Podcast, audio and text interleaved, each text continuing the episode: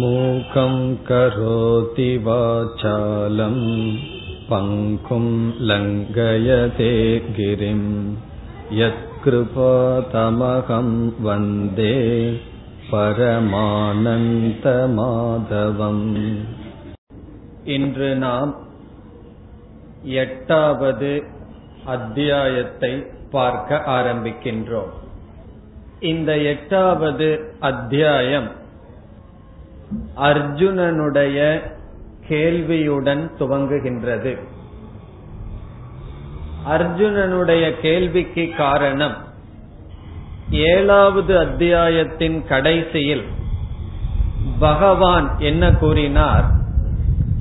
என்னை வந்து அடைந்த பக்தர்கள் சில தத்துவங்களை அறிந்திருக்கின்றார்கள் என்று சொல்லி ஏழு விதமான சொற்களை சொல்லி இந்தந்த தத்துவங்களை அறிகிறார்கள் என்று பகவான் ஏழாவது அத்தியாயத்தை முடித்தார். அந்த ஏழு சொற்களும் பரிபாஷா, டெக்னிக்கல் டேர்ம் என்று சொல்லப்படும். சாதாரணமாக அதனுடைய அர்த்தம் நமக்கு தெரியாது. அதற்கு விளக்கம் கேட்டால்தான் நமக்கு அந்த அர்த்தம் புரியும். அப்படிப்பட்ட ஒரு ஏழு தத்துவங்கள், ஏழு சொற்களை சொல்லி இவைகளையெல்லாம் என்னை வந்து அடைகின்ற பக்தன் ஞானி, அறிவான் என்று முடித்தார். ஆகவே அர்ஜுனன் இந்த எட்டாவது அத்தியாயத்தில் ஏழு சொற்களையும் கூறி இவைகளினுடைய பொருள் என்ன என்று கேட்கின்றான். பிறகு பகவான் இந்த ஏழு சொற்களுக்கும் விளக்கம் சொல்வதுதான் இந்த எட்டாவது அத்தியாயம். இதில் முதல் ஆறு சொற்களுக்கு பகவான் ஒரே சொல்லில் பதிலை சொல்லி விடுகின்றார். முதல் ஆறு கேள்விகளுக்கு பதில் முதல் இரண்டு ஸ்லோகத்தில் பகவான் முடித்து விடுகிறார். முதல் இரண்டு ஸ்லோகம் அர்ஜுனனுடைய கேள்வி. அதற்கு பிறகு வருகின்ற இரண்டு ஸ்லோகம் ஆறு சொற்களுக்கான பதில். ஒன் வேர்டு ஆன்சர்னு சொல்றது போல ஒவ்வொரு சொல்லிலும் பதிலை சொல்லி முடித்து விடுகின்றார். பிறகு ஏழாவது ஒரு கேள்வி இருக்கின்றது. அதை பகவான் சற்று அதிகமாக விளக்குகின்றார். அதை விளக்கியதற்கு பிறகு அது சம்பந்தமான கருத்தை இந்த எட்டாவது அத்தியாயத்தில் பகவான் வைத்திருக்கின்றார். ஆகவே கீதையினுடைய எட்டாவது அத்தியாயத்தினுடைய சாரம், மைய கருத்து என்னவென்றால், அர்ஜுனன் கேட்ட கேள்விகளில் ஏழாவது கேள்வியைக்கு பதில் சொல்லி அதை பற்றிய விளக்கம், அது சம்பந்தமான கருத்தை பேசுவதுதான் இந்த எட்டாவது அத்தியாயத்தின் சாரம். ஆகவே நாமும் முதல் ஆறு சொற்கள் என்ன, அதற்கு பகவான் என்ன பதில் சொல்கின்றார் என்பதை சுருக்கமாக பார்ப்போம். பிறகு ஏழாவது கேள்வி, அர்ஜுனனுடைய கேள்வி என்ன, அதற்கு பகவான் என்ன சொல்கின்றார், அதை தொடர்ந்த விளக்கம் என்ன என்பதை பிறகு தொடர்வோம். இப்பொழுது நாம் முதல் ஆறு சொற்கள், ஏழாவது அத்தியாயத்தினுடைய கடைசியில் சொல்லப்பட்டது, பிறகு இந்த அத்தியாயத்தில் ஆரம்பத்தில் கேட்கப்பட்ட கேள்வி, அதற்கு பகவானுடைய பதில் என்ன என்று ஒவ்வொன்றாக பார்ப்போம். முதலில் நான் அந்த ஏழு கேள்விகளையும் கூறிவிட்டு பிறகு ஒவ்வொன்றாக பதிலுக்கு வருவோம். முதல் சொல் பிரம்ம என்ற சொல். பிரம்ம என்றால் என்ன என்பதுதான் கேள்வி. கிம் தத் பிரம்ம என்று அர்ஜுனன் ஆரம்பிக்கின்றான். நீங்கள் ஏழாவது அத்தியாயத்தின் கடைசியில் சொன்னீர்களே, என்னை அறிகின்ற, என்னை அடைந்த ஞானி பிரம்மத்தை அறிவான் என்று சொன்னீர்கள். அந்த பிரம்ம என்றால் என்ன? சமஸ்கிருதத்தில் பிரம்ம என்று சொல்வோம், தமிழ்ல நம்ம புரியறதுக்காக பிரம்மன் என்று கூறுவோம். ஆகவே கிம் தத் பிரம்ம, அந்த பிரம்மன் என்ன, பிரம்ம தத்துவம் என்றால் என்ன, முதல் கேள்வி. இரண்டாவது அத்தியாத்மம். அத்தியாத்மம் என்றால் என்ன? முதல் சொல் பிரம்மன், இரண்டாவது சொல் அத்தியாத்மம். மூன்றாவது சொல் கிம் கர்ம. கர்ம என்பது மூன்றாவது சொல். கர்ம என்றால் என்ன? நான்காவது கேள்வி அதிபூதம். அதிபூதம் என்றால் என்ன? ஐந்தாவது கேள்வி அதிதெய்வம். அதிதெய்வம் என்றால் என்ன? பிறகு ஐந்தாவது ஆறாவது கேள்வி அதியக்ஞம். அதியக்ஞம் என்றால் என்ன? இது முதல் ஆறு கேள்விகள். பிரம்ம என்றால் என்ன? அத்தியாத்மம் என்றால் என்ன? கர்ம என்றால் என்ன? அதிபூதம் என்றால் என்ன? அதிதெய்வம் என்றால் என்ன? அதியக்ஞம் என்றால் என்ன? இது ஆறு கேள்வி. இந்த ஆறு கேள்விக்கு பகவான் சுருக்கமாக பதில் சொல்வார். பிறகு ஏழாவது கேள்வி என்னவென்றால், இறந்த இறக்கின்ற சமயத்தில், மரணத்தை ஒருவன் சந்திக்கின்ற சமயத்தில் இறைவனை நினைத்து கொண்டு இறந்தால் இறைவனை அடைகின்றான் என்று பேசப்படுகிறது. இதை இங்கு அர்ஜுனன் பிரயாண காலே கதம் ஞேயக என்று கேட்கின்றான். பிரயாண காலம் என்றால் மரண காலம். ஒருவன் மரணப்படுக்கையில் படுத்துக் கொண்டு இருக்கின்றான்.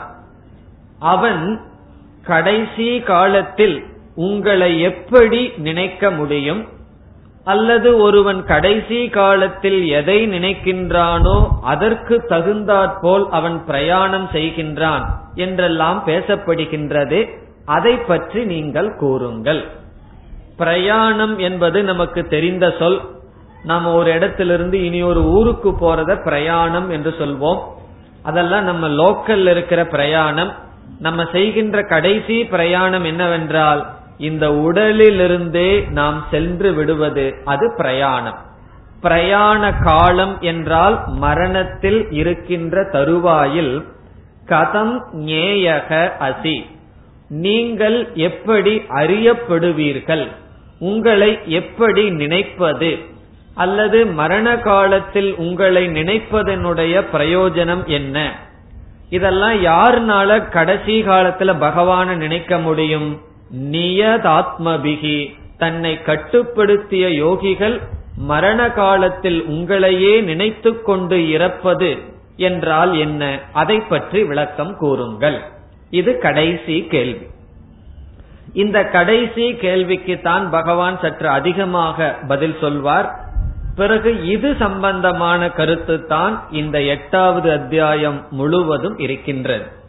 இப்பொழுது இந்த கடைசி கேள்வியை விளக்கமாக பார்ப்பதற்கு முன், முதல் ஆறு கேள்வி கேட்கப்பட்டதல்லவா, அவைகளெல்லாம் பெரிய கேள்விகள் அல்ல. பகவான் பயன்படுத்திய சொற்களுக்கு என்ன பொருள் என்பது, அந்த பொருளை இப்பொழுது ஒவ்வொன்றாக பார்ப்போம். பிறகு ஏழாவது கேள்விக்கு நாம் விளக்கமாக வருவோம். இப்பொழுது முதல் சொல் பிரம்ம என்றால் என்ன?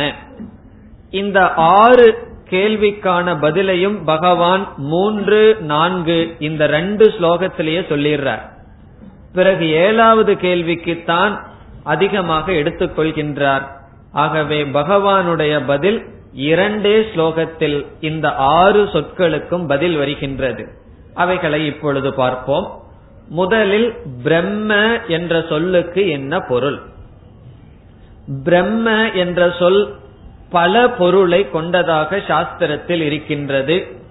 சில சமயங்களில் பிரம்ம என்பது வேதத்தை குறிக்கும். சில சமயங்களில் பிரம்ம என்றால் மாயையுடன் கூடிய ஈஸ்வரனை குறிக்கலாம். சில சமயங்களில் பிரம்ம என்பது பிராமண ஜாதியை குறிக்கலாம். அப்படி பிரம்ம என்ற சொல்லுக்கு பல பொருள்.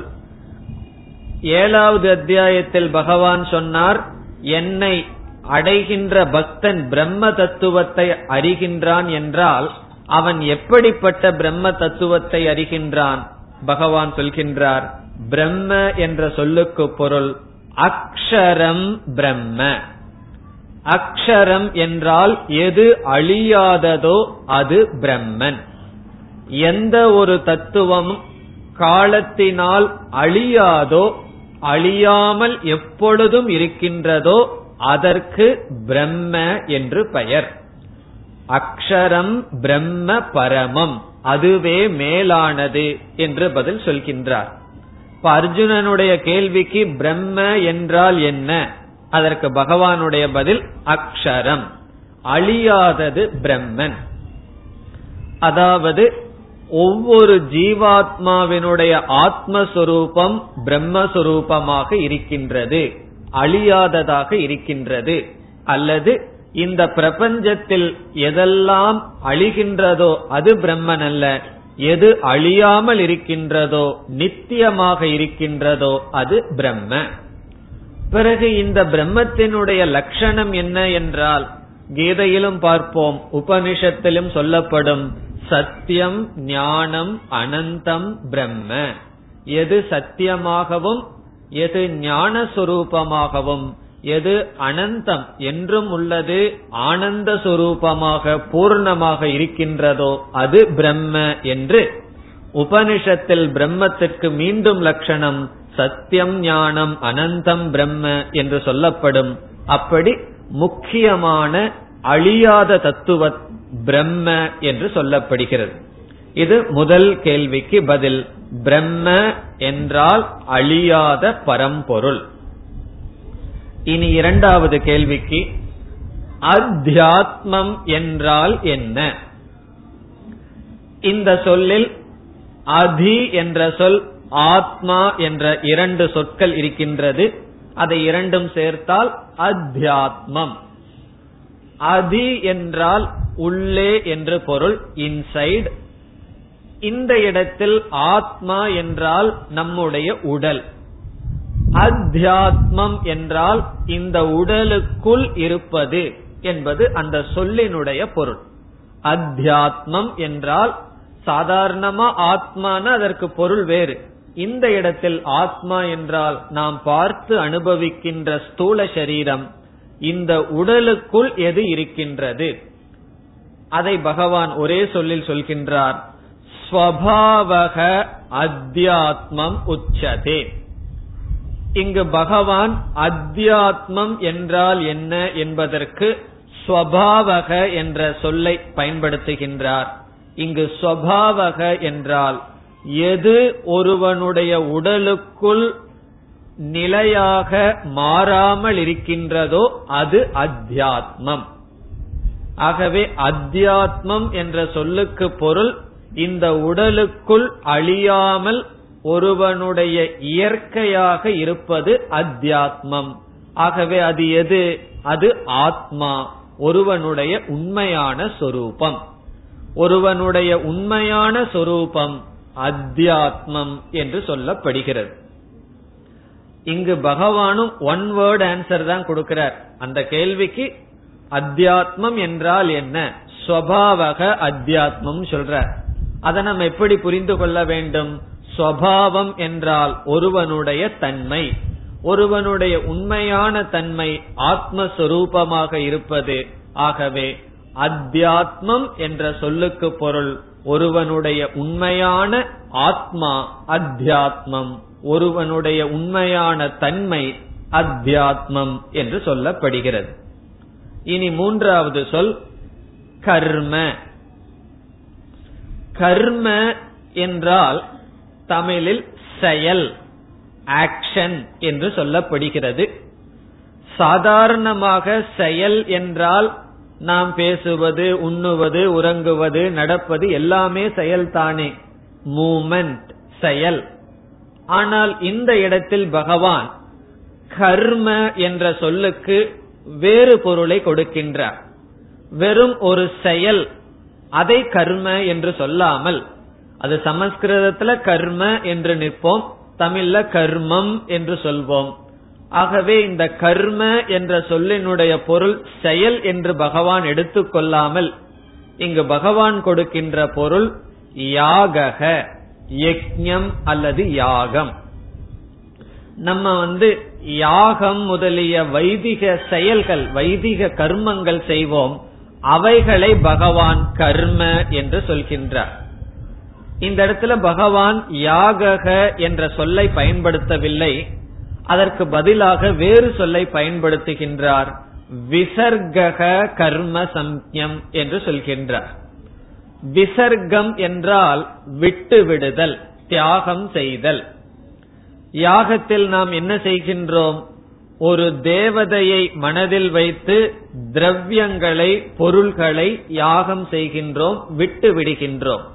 ஆகவே நாம் தேவதைகளை மனதில் வைத்து திரவியங்களை திரவியங்கள் தியாகம் செய்யப்படுகின்றது, அந்த செயலுக்கு விசர்கக என்று பெயர். அதை பகவான் கர்ம என்று சொல்கின்றார். பிறகு இனி ஒரு அடைமொழியும் பகவான் கர்ம என்ற சொல்லுக்கு சொல்கின்றார்.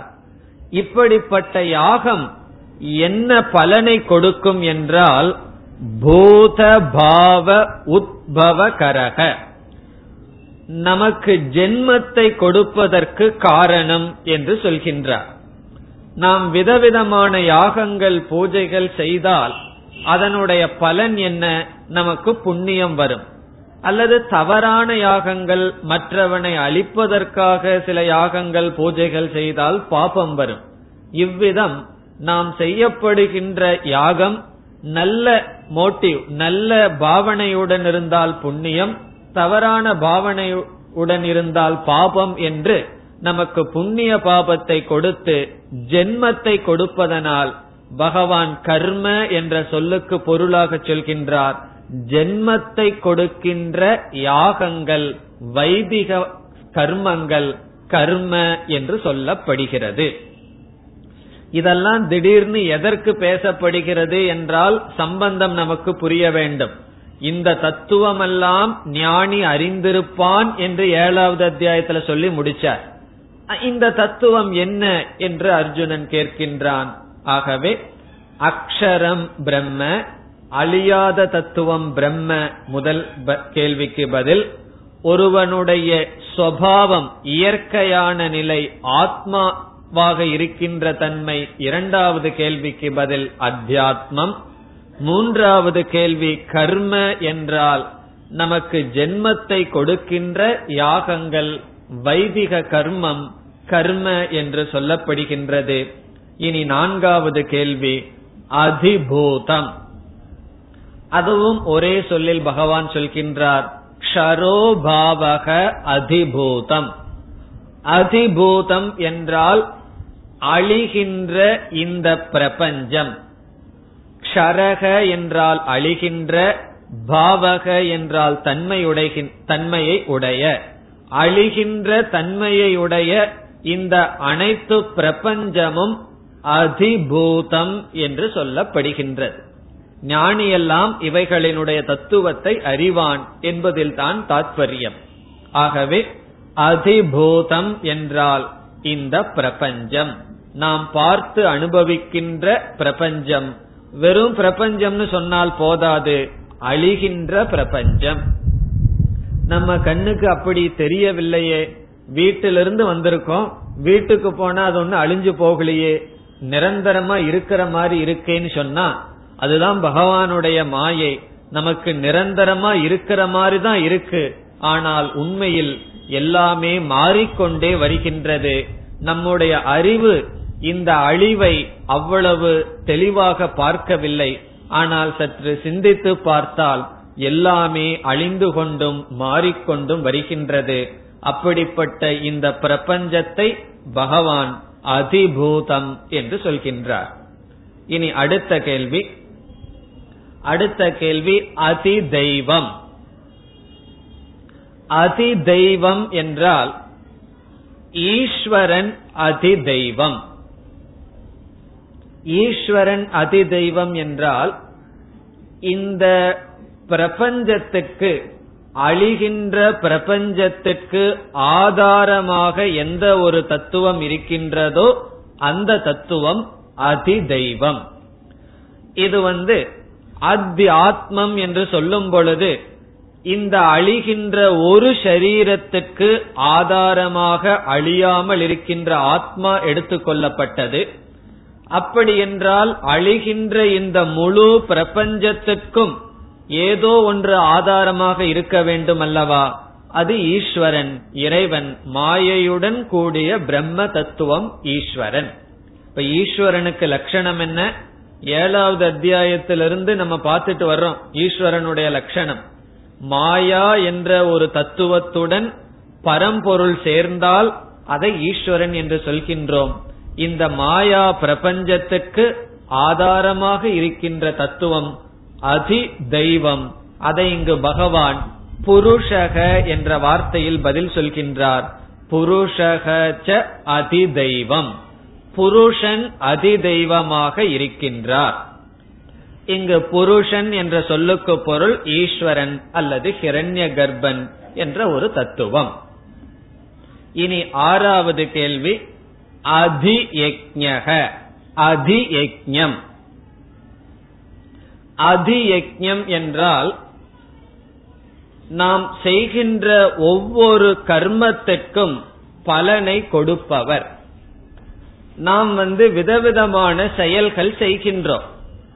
அந்த செயல்கள் செய்து முடிக்கப்பட்டு விட்டது, ஆனால் அந்த செயலுக்கு உரிய பாபமோ புண்ணியமோ வர வேண்டும் என்றால் அறிவுடைய ஒருவன் அதை கண்காணித்து அதற்கு தகுந்த பலனை கொடுக்க வேண்டும்.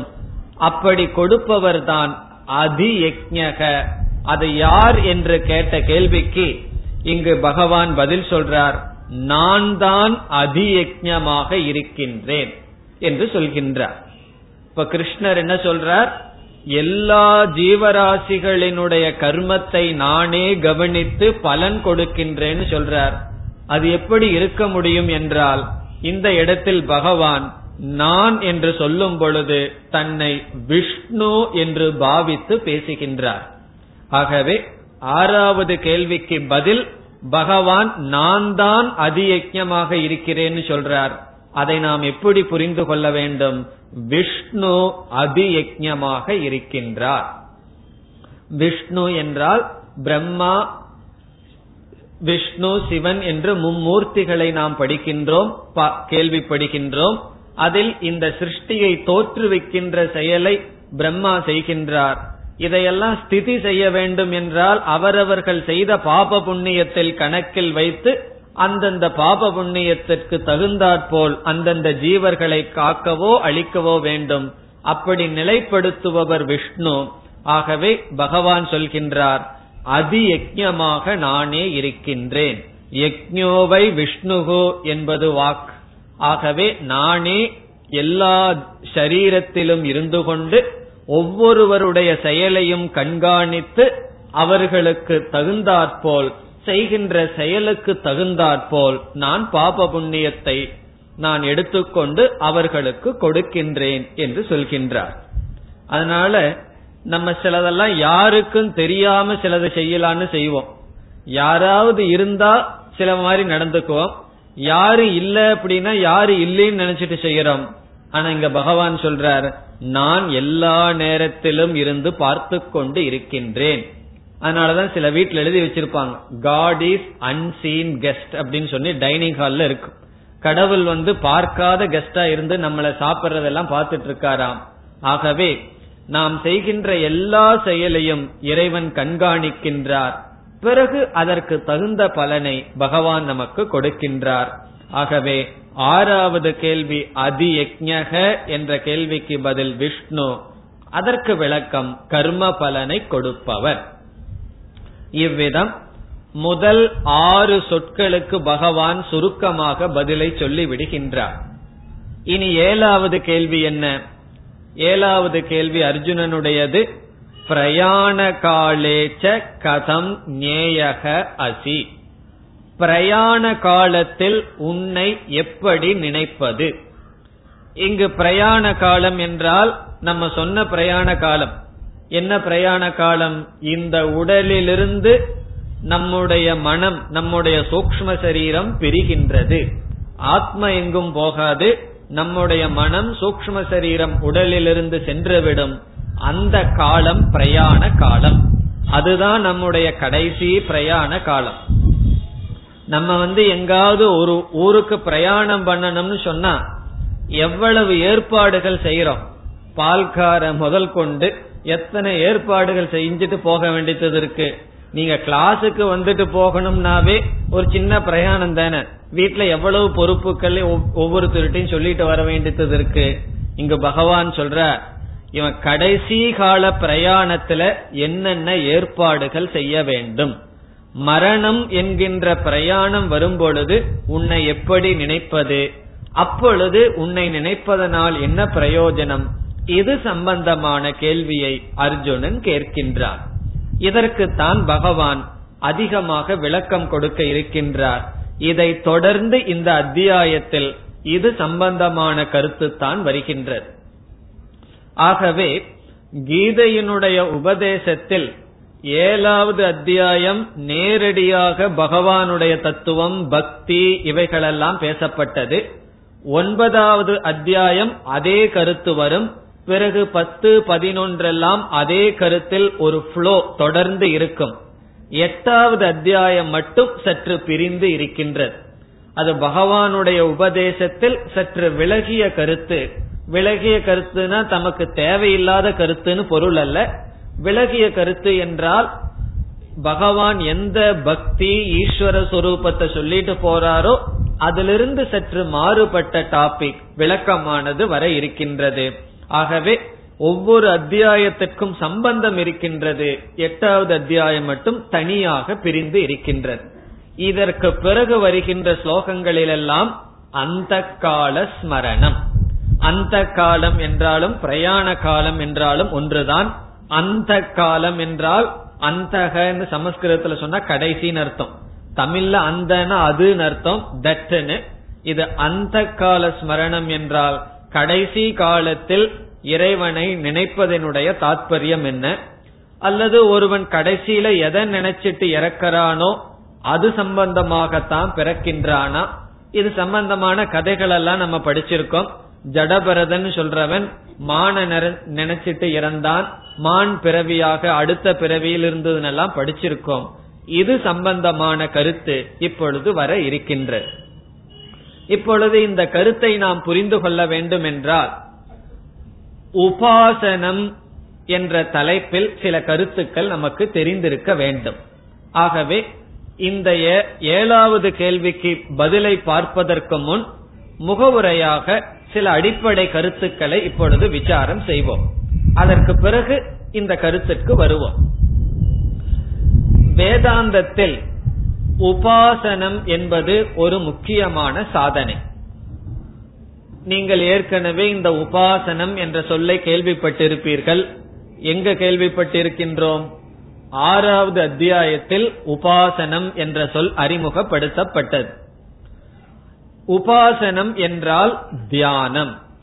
தியானத்துக்கு இனி ஒரு பெயர் உபாசனம்.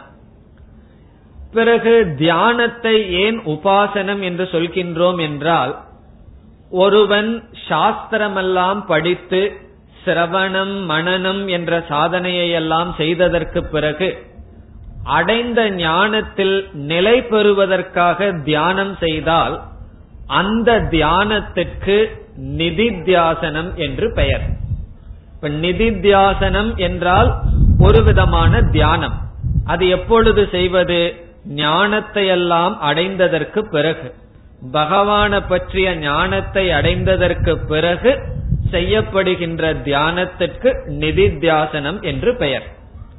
ஆனால் சாஸ்திரமெல்லாம் படிக்கிறதுக்கு முன் அல்லது படித்து கொண்டிருக்கும் பொழுது இறைவனை பற்றிய ஞானத்தை அடைவதற்கு முன் நம்முடைய மனதை ஒருமுகப்படுத்தி நம்முடைய மனதை தகுதிப்படுத்துவதற்காக செய்யப்படுகின்ற தியானத்திற்கு உபாசனம் என்று பெயர்.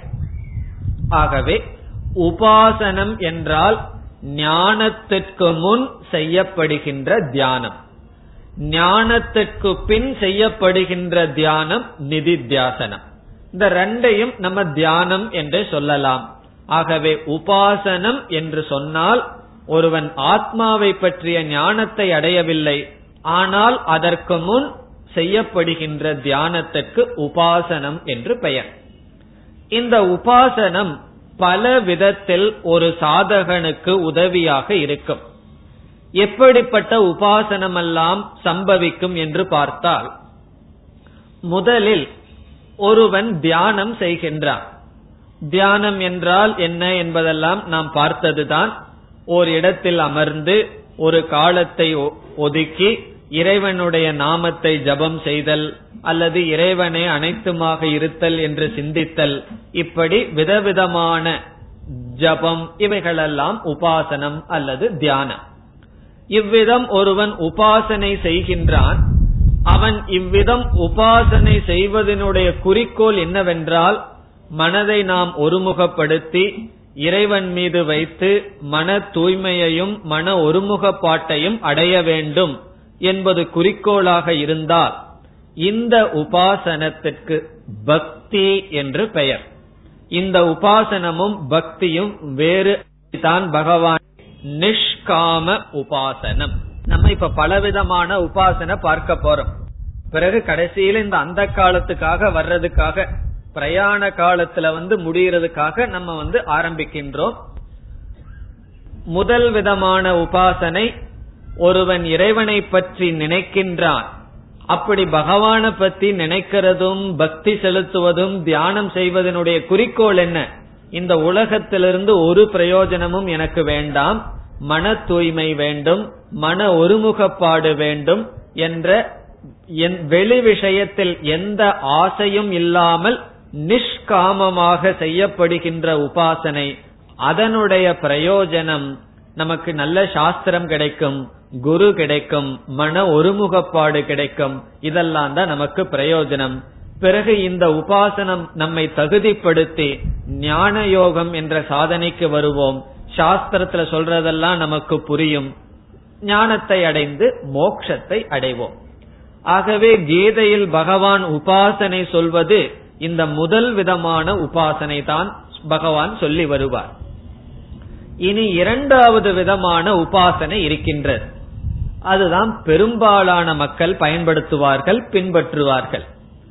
அந்த இரண்டாவது விதமான பக்தி அல்லது பூஜை, வழிபாடு, தியானம் எதற்கு என்றால், அவர்களுக்கு மன ஒருமுகப்பாடு வரணும், மன தூய்மை வரணும், ஈஸ்வரனை பற்றிய ஞானத்தை அடையணுங்கிறதெல்லாம் குறிக்கோள் அல்ல.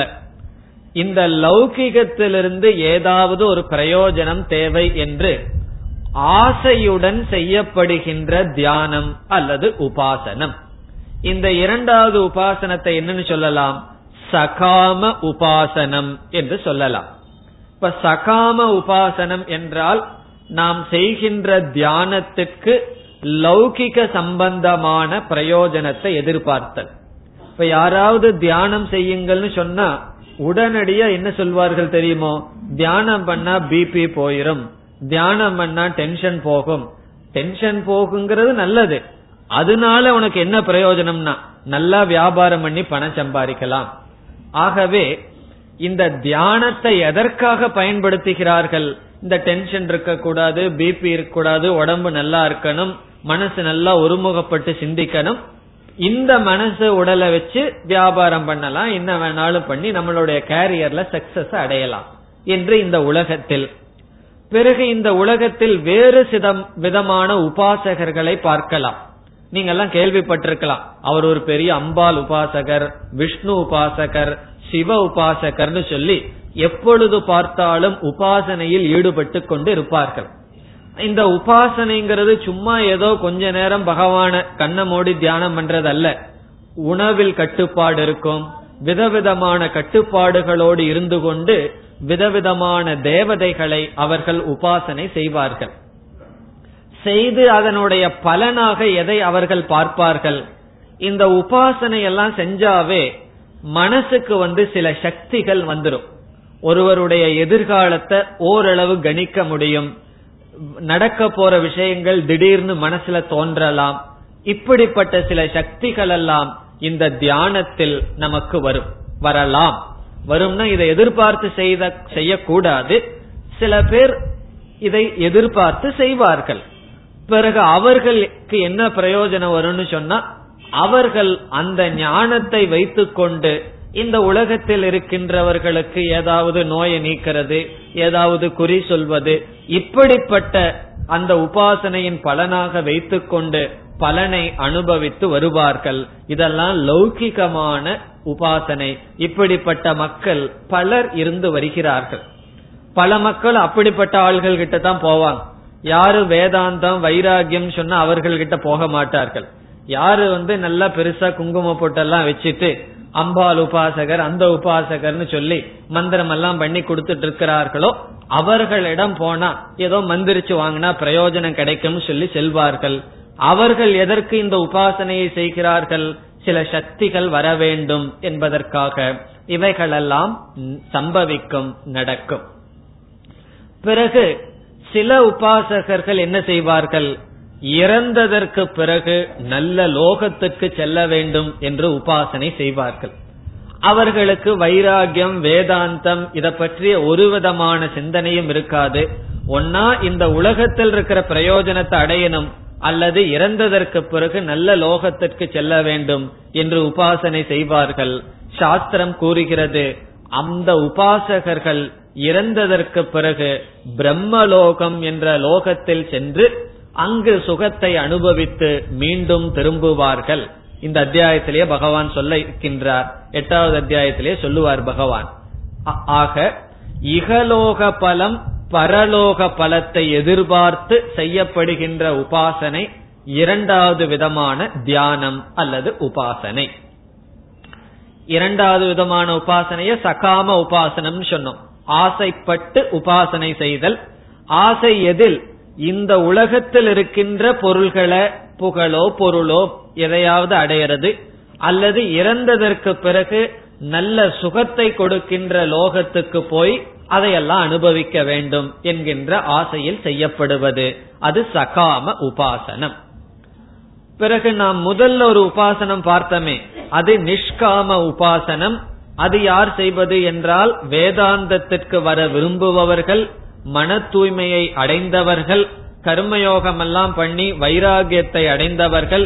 உலகத்திலிருந்து எந்த பிரயோஜனமும் வேண்டாம், எனக்கு தேவை மன ஒருமுகப்பாடு, மன கட்டுப்பாடு, மன தூய்மை, அந்த ஈஸ்வரனை பற்றிய அறிவை அடைய வேண்டும், மோட்சத்தை அடைய வேண்டும் என்பதுதான் அவர்களுடைய குறிக்கோள். அதற்காக செய்யப்படுகின்ற உபாசனம். உண்மையில் கீதையில் பகவான் இந்த உபாசனையை முதல் விதமான உபாசனையில் தான் பேசுகின்றார். ஏழாவது அத்தியாயத்தில் பேசப்படும் தியானம், பிறகு ஒன்பது பத்து பதினொன்று அத்தியாயத்தில் பேசப்படுகின்ற உபாசனை எல்லாம் முதல் விதமான உபாசனை. இந்த எட்டாவது அத்தியாயத்தில் மட்டும் வேறு விதமான உபாசனை பேசப்படுகிறது. அதனால்தான் முன்பே பார்த்தோம், இந்த எட்டாவது அத்தியாயம் மட்டும் அந்த ஃப்ளோ ஆஃப் டீச்சிங்ல கொஞ்சம் தள்ளி இருக்கின்றது. காரணம் என்ன? இதெல்லாம் பகவான் ஒரு இன்ஃபர்மேஷனுக்காக கொடுக்கிறார். இதெல்லாம் ஒரு செய்தியை போல கேட்டு வச்சுக்கோ. ஆகவே நம்ம எட்டாவது அத்தியாயத்தை பின்பற்ற வேண்டாம். இதெல்லாம் இப்படியெல்லாம் இருக்குன்னு பகவான் சொல்றார், அவ்வளவுதான். பிறகு மூன்றாவது விதமான உபாசனைக்கு வருவோம். இப்ப ரெண்டு விதமான உபாசனை பார்த்தோம். உபாசனை என்றால் தியானம். ஒன்று ஆசை ஆசைப்படாமல் செய்கின்ற உபாசனை, அதுதான் கீதையில் பேசப்படுகின்றது மற்ற அத்தியாயங்களில். இரண்டாவது உபாசனை ஆசைப்பட்டு செய்யப்படுகின்ற உபாசனை. இந்த லௌகிகத்தில் இருப்பவர்கள் பலர் அதை செய்து வருகிறார்கள். அது தவறு கிடையாது. வைராகியம் வர்ற வரைக்கும் அதை அவர்கள் செய்து கொண்டு இருக்கட்டும். இனி மூன்றாவது விதமான உபாசனை என்னவென்றால், சில உபாசகர்கள், உபாசகர்கள் என்றால் உபாசனை செய்பவர்கள், இந்த உலகத்தில் ஓரளவுக்கு வைராகியத்தையும் அடைந்து விட்டார்கள். இந்த உலகத்தில் இருக்கிற பொருள் வேணும், புகழ் வேணும்னு விரும்பல. அதே சமயத்தில் அவர்களுடைய ஏதோ ஒரு பாபத்தினால், ஏதோ ஒரு பிராரப்தத்தினாலோ அல்லது ஏதோ ஒரு தடையினால் வேதாந்தத்துக்கு வரவும் அவர்களால் முடியவில்லை. அவர்கள் தர்மப்படி வாழ்கிறார்கள், நியமப்படி வாழ்கிறார்கள், ஒழுக்கமான வாழ்க்கை வாழ்ந்து ஜபம் தியானம் என்கின்ற உபாசனையை செய்கிறார். அதே சமயத்தில் அவர்கள் இந்த உலகத்திலிருந்து பிரயோஜனம் வேண்டான்னு முடிவு செய்து விட்டார்கள். மிக மிக உணவிலும் சரி மற்ற விஷயங்களிலும் சரி கட்டுப்பாடாக இருப்பார்கள். அப்படியும் சிலரை நம்ம வாழ்க்கையில பார்க்கலாம். நீங்க இவ்வளவு தூரம் பக்தியா கோயிலுக்கு போயிட்டு இருக்கீங்களே, பூஜை செய்கிறீர்களே, மூணு மணி நேரம் நாலு மணி நேரம் பூஜை செய்கிறீர்களே, சாந்தமாக இருக்கிறீர்களே, கீத வகுப்பு தத்துவத்துக்கெல்லாம் வாங்கன்னு சொன்னா அதுக்கும் வரமாட்டார்கள். காரணம் என்னன்னா அதனுடைய தேவையையும் அவர்களுடைய மனம் புரிந்து கொள்ளவில்லை. இவர்களுடைய கதி என்ன, அதுதான் கேள்வி. அதற்குத்தான் பகவான் இந்த எட்டாவது அத்தியாயத்தில் பதில் சொல்கின்றார். இப்ப ரெண்டு விதமான ஆள்களை பத்தி நம்ம பார்த்தாச்சு.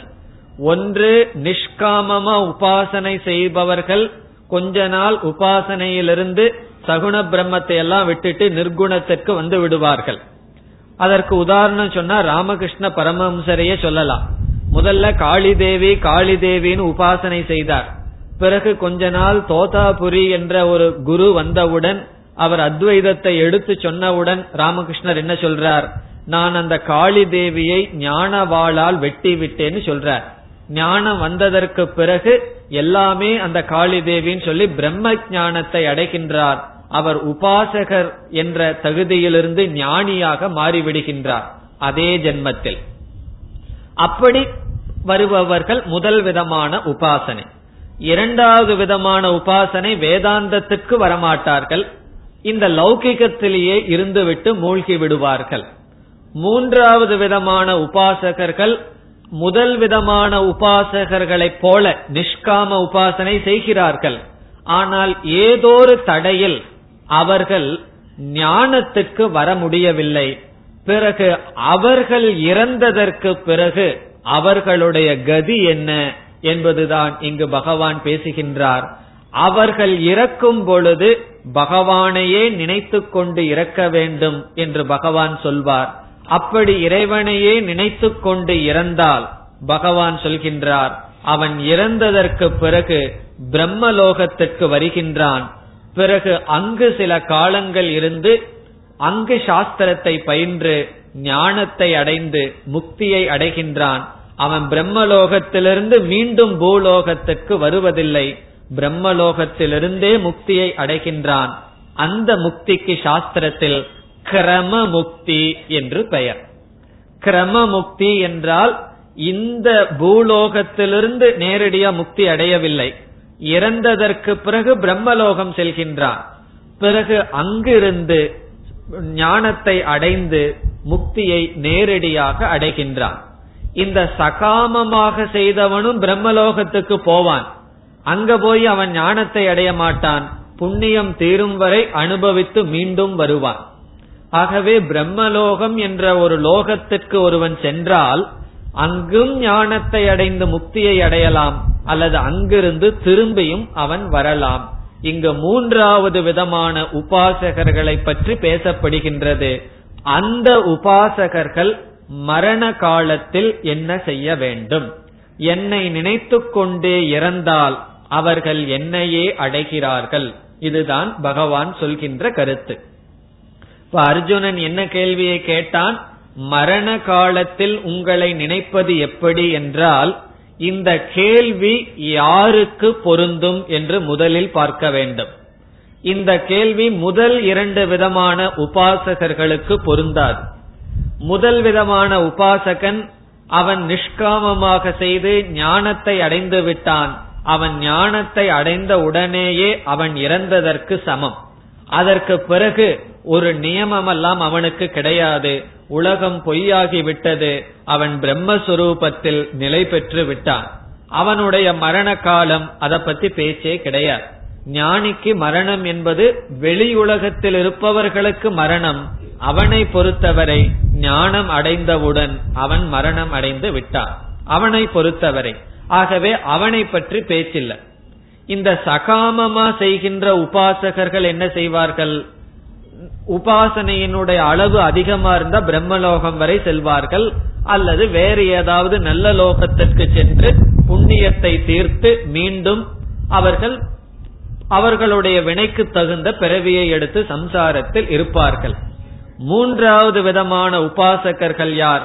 அவர்கள் தியானம் செய்கிறார்கள், உபாசனை செய்கிறார்கள், அதே சமயத்தில் லௌகிகமான இச்சை அவர்களுக்கு கிடையாது. இந்த உலகத்தில் வைராகியம் இருக்கும், அதே சமயத்தில் வேதாந்தத்திற்கு வந்து ஞானத்தையும் அடையவில்லை. அவர்களை பற்றி தான் இப்பொழுது பேச்சு. அவர்களுடைய நிலை என்ன, அவர்கள் என்ன செய்ய வேண்டும் என்றால் இங்கு பகவான் சொல்கின்றார், அந்த கடைசி காலத்தில் அவர்கள் என்னை நினைத்து இறந்தால் அவர்கள் என்னையே அடைகிறார்கள் என்று சொல்கின்றார். அதை சொல்கின்ற ஸ்லோகம் ஐந்தாவது ஸ்லோகம். என்ன சொல்றார்னு பார்ப்போம். அந்த காலேச்ச மாமேவ ஸ்மரன் முக்துவா கலேவரம். அர்ஜுனன் பிரயாண காலம் என்று சொன்னான், பகவான் அந்த காலம் என்று சொல்கின்றார். தமிழ் அந்த காலம் அல்ல, சமஸ்கிருதத்தில் அந்த காலம் என்றால் கடைசி காலத்தில்.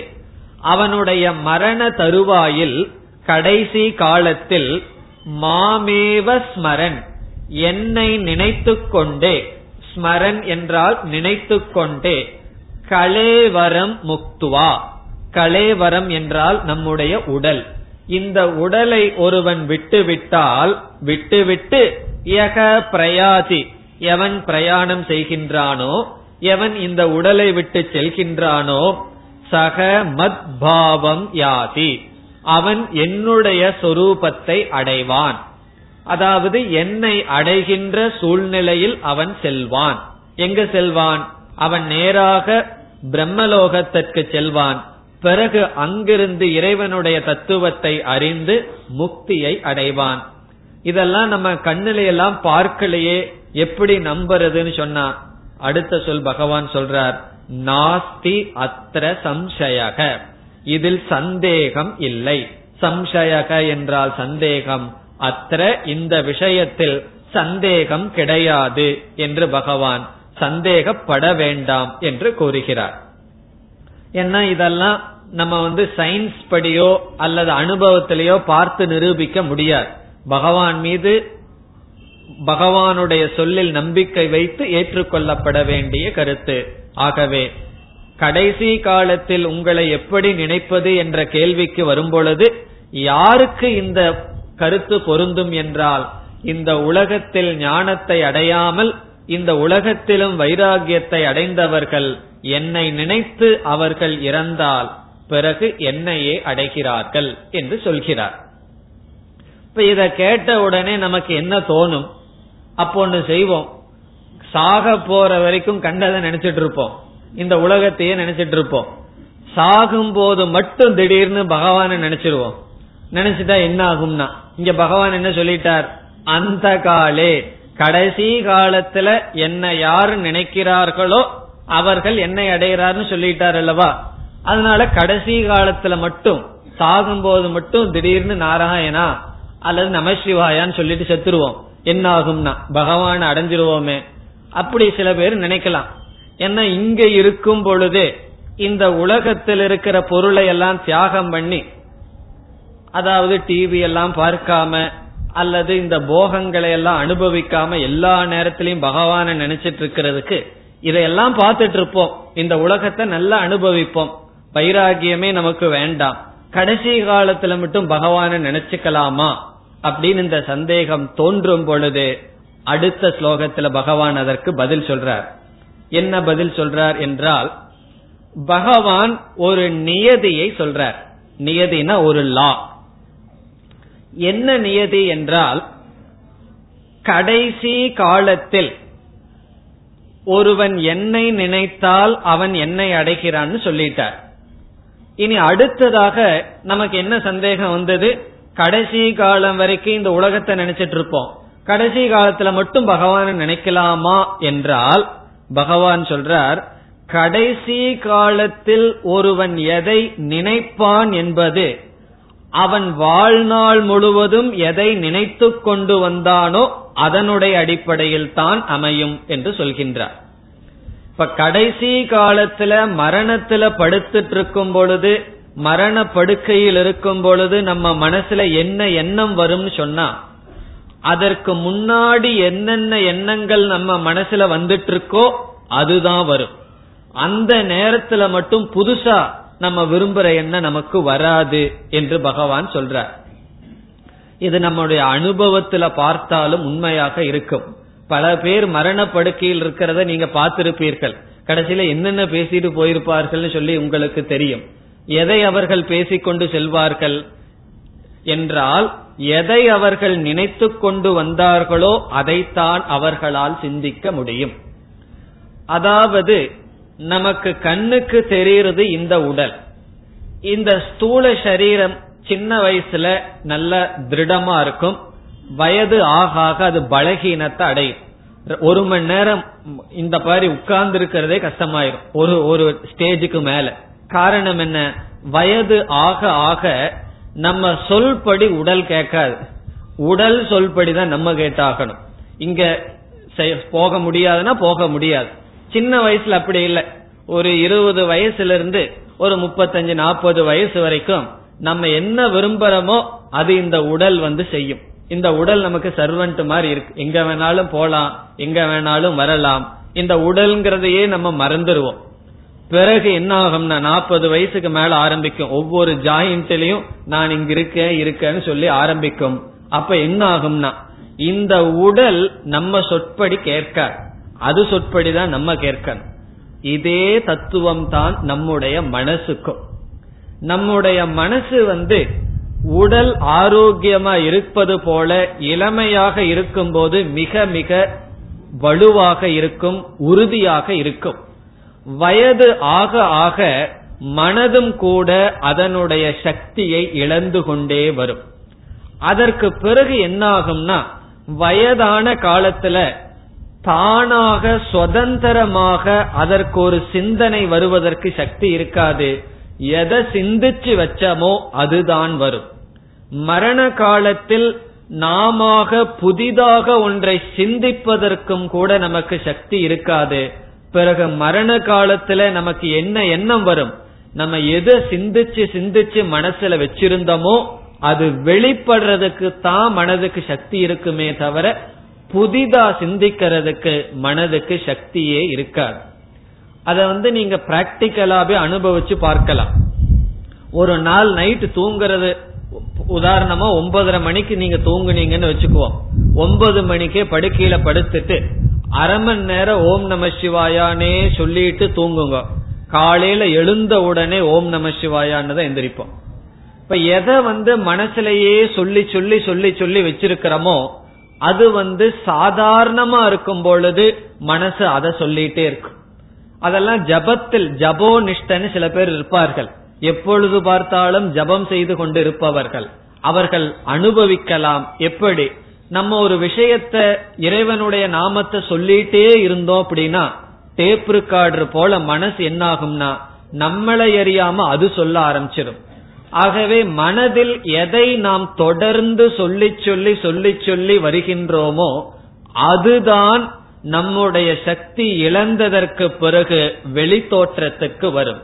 ஆகவே பகவான் சொல்றார், மரண காலத்துல என்ன நினைத்தால் என்னை ஒருவன் அடைகிறான் என்றால், அவன் வாழ்க்கையில் எப்ப அறிவு வருதோ அல்லது பல வருடங்கள் என்னையே நினைத்து கொண்டு வந்தால்தான் மரண காலத்தில் என்னை நினைக்க முடியும். இல்லை என்றால் சாவியத்தான் நினைக்க முடியும். சாவின்னு என்ன தெரியுமோ? பீராச்சாவி. ஆவிய விட்டாலும் சாவிய விடமாட்டேன்னு சொல்லி வச்சிருப்போம் நம்ம. அந்த சாவிய நினைக்க முடியும். யாராரு பசங்களுக்கு என்னென்ன சொத்தை கொடுக்கலாம் இதத்தான் நினைச்சிட்டு இருப்போம். பிறகு அடுத்த பிறவியில என்ன ஆகும்னா அது அதுக்கு தகுந்த மாதிரி பிறவி நமக்கு வரும். ஆகவே பல பேர்த்த பார்க்கலாம், கடைசி காலத்துல வக்கீல பார்த்துட்டு சாகிறாங்களே தவிர, அல்லது வேற ஏதாவது லௌகிகமான விஷயத்திலேயே இருந்துட்டு செல்கிறார்களே தவிர, யாருமே பகவானை நினைத்து கொண்டு இறப்பதில்லை. காரணம் என்ன? பகவானை நினைச்சிட்டு இறக்கணும்னா பகவானையே நினைச்சிட்டு வாழ்ந்திருக்க வேண்டும். ஆகவே என்ன நியமம்? பகவானை நினைத்து இறக்க வேண்டும் என்றால் பகவானை நினைத்து வாழ்ந்தவர்கள் தான் பகவானை நினைத்து இறக்க முடியும்.